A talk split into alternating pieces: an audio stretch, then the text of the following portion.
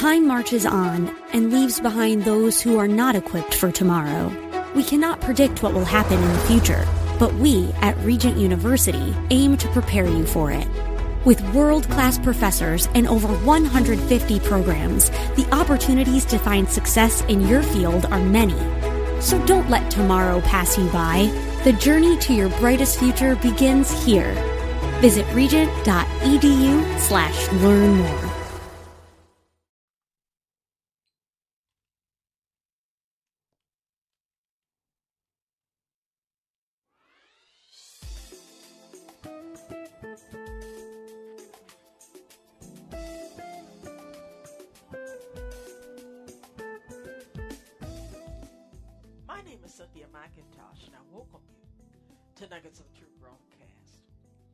Today, I want to share a word and I want to center it around this thought.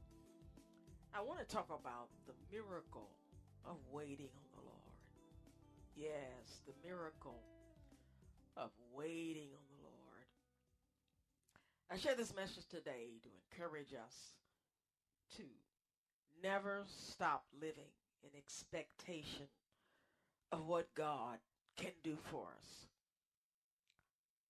I share this message to encourage us to keep an open heart and to not let go of what we're asking God for. I believe we should wait on the Lord and expect the blessings of God, just like we expect our employer to pay us after we worked a week, a day, a month, a year, however often you get paid. You see, God is a rewarder of them that diligently seek Him. Rewards are being generated as we obey the Lord daily in our lives, and God will release those blessings or those miracles in due season. But we've got to keep our hearts open. We have to keep our expectation full and not cut God off and take what I call second best instead of verse best.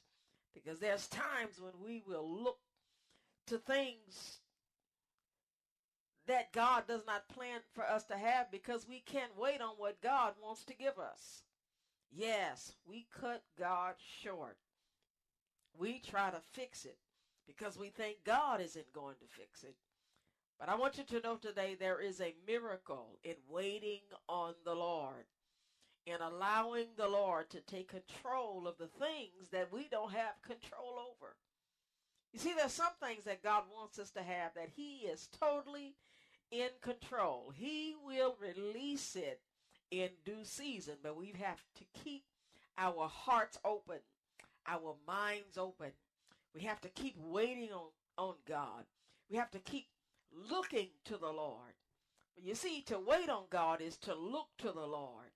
It's very difficult for the Lord to think that I'm waiting on Him, but I'm looking to the flesh. I'm looking to something around me to give me what I feel God wants me to have. And yes, God will use natural things around us. He will give them to us in due season. But know this that when God makes a promise, He will keep His promise despite our weaknesses, our failures, despite circumstances and situations around us. And I say this because God is not dependent on things to provide us what we need. When needed, God will bring it forth. He will cause something supernatural to happen. Now, let me give you some scripture to start explaining more what I'm sharing today when I speak of the miracle of waiting on the Lord. The psalmist said in Psalms 27 13, he said, I had fainted unless I had believed to see the goodness of the Lord in the land of the living. He said, Wait on the Lord, be of good courage, and he shall strengthen thine heart. Wait, I say, on the Lord. A great truth in this text implies that over a season of waiting on God, of looking to the Lord, of being of good courage, that you will become drained. when it comes to your heart. This text says God will strengthen thine heart. And the word heart in this text is simply the part of you causes you to go forth physically. It affects your emotions and your moral activities. The heart is the center of one's life. From your heart, things began to happen in your life. It causes you to step out and, and, and take a stand. And as we're standing in the face of trial and tribulation, it'll wear you down. It will weaken you, and you need to be renewed. And what the Lord will do will strengthen your heart. It'll strengthen your desire to go forth. It'll strengthen your desire to live holy. A person with a strong heart is very courageous. And this text it encourages us to wait on the Lord. Be of good courage. And what is courage? Courage is the ability and willingness to confront fear, pain, danger, uncertainty, or intimidation. And during long seasons of facing pain and danger and intimidation, you will find yourself being drained. And what God will do as we wait on Him and expect Him to intercede in our behalf, He will strengthen us. That's why the text says, He said, I had fainted unless I had believed to see the goodness of the Lord in the land of the living. In other words, the psalmist is saying that when you wait on the Lord, it's believing the Lord in the midst of adversity. And during that time, the great miracle of waiting on the Lord is that He strengthens you. Yes, I'm talking about the miracles of waiting on the Lord. For there are times we want to give up because we feel like we're about to give out. But beloveds, expect the Lord to strengthen you to take that stand during that situation that you're in. Yes, the miracle of waiting on the Lord. Let me talk more about waiting on the Lord.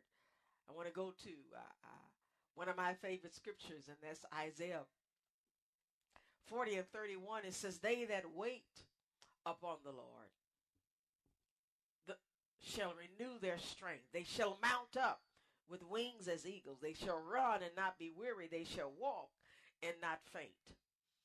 Again, you see that word wait. They that wait. They, they that look unto the Lord. They're looking for something. Uh-huh. As we look and expect something to happen, God will begin to renew your strength. Anytime you wait on something, you ignore anything that doesn't look like God. Let me say that again. When you're waiting on something, waiting on the Lord for something, you ignore everything that doesn't look like God. Because what God will do, He will renew your strength. In other words, when God comes, when God's deliverance falls into your hand, you enter what I call a new beginning, a new place. And in this text, it says, You shall mount up with wings as eagles. You that understand birds know that eagles' wings are very strong. They're full of strength. They're able to go to a height needed so that they could see far distances away from them. It's actually a key to their survival because eagles have to find food like many birds do. And because of their ability to see long distances away from them because they're so high off the ground, they can see their prey far before they get close to them. They're able to give themselves what they need. And so God does the same for us, for there are spiritual wings that God will give us so that we can rise and stand in that place needed so that we can please the Lord. This text said, They shall run and not be weary, they shall walk and not faint. And beloveds, these are the miracles of waiting on the Lord.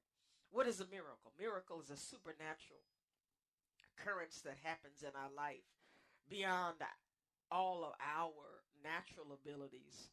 And what God will do as we wait upon Him, as we expect something from Him, the Lord starts doing something supernatural in the environment around us and inside of us. You see, waiting on the Lord catches the attention of God. I actually believe it bothers the Lord for us to live in expectation of his blessings. I don't think he can rest as we focus our desires on him, for God loves attention. He loves hearing the cries of his people. The, the Bible says, when sin doeth abound, the grace of God doeth much more abound. Simply means that when we're in trouble, when we find ourselves in a position of darkness and being lost, God's presence is great and He's expecting us to expect something from Him. You know, let me talk more about the miracle of waiting on the Lord. Psalms 145, it says, The eyes of all wait upon thee, O Lord. Thou givest them their meat in due season. Beloveds, as we wait upon God, as we expect something from Him, we've got to know that that expectation is drawing us to what I call a due season. It's a time appointed just for you. And in that due season is that thing that you desire, that thing that you're looking to God to do. And I challenge you as my time runs out today to not to take the counterfeit blessing. Don't take second best. Don't decide I've waited long enough. God, I don't feel has heard my prayer. So I'm going to take something less than the best. I challenge you to hold on to what you're asking God for. Some things we ask for God for takes time. It takes God time to get the people in place, the things in place, the blessing in place. And I do believe, in fact, God prepares the blessing far earlier than we make the request. For God knows ahead of time what we're going to ask Him for. I know right now I'm, I'm sitting and live in a home that I had asked God for many years ago the very design of the home that I'm living in. I wanted a a large home with a big living area, big kitchen area, more than one or two bedrooms. I said, Lord, I, desire this of you. I don't know when and how, but I'm going to wait. I'm not going to let my desire ever leave me. And you know what happened? God made it happen. The minute I walked into the home that I desired, I knew that God had planned and built this house for me. In fact, I believe that when God had it built, that he built it with me in mind. He knew that time would come when I would desire what I'm living in right now. You see, my expectation didn't die because of my circumstances. In fact, your expectation will increase the more and more you learn to wait on God. Seed, time, and harvest. As you plant the seed of waiting, give it time know in due season there will be a harvest of great blessings. Beloveds, I've got to go. God bless you, hope to share again with y'all next week.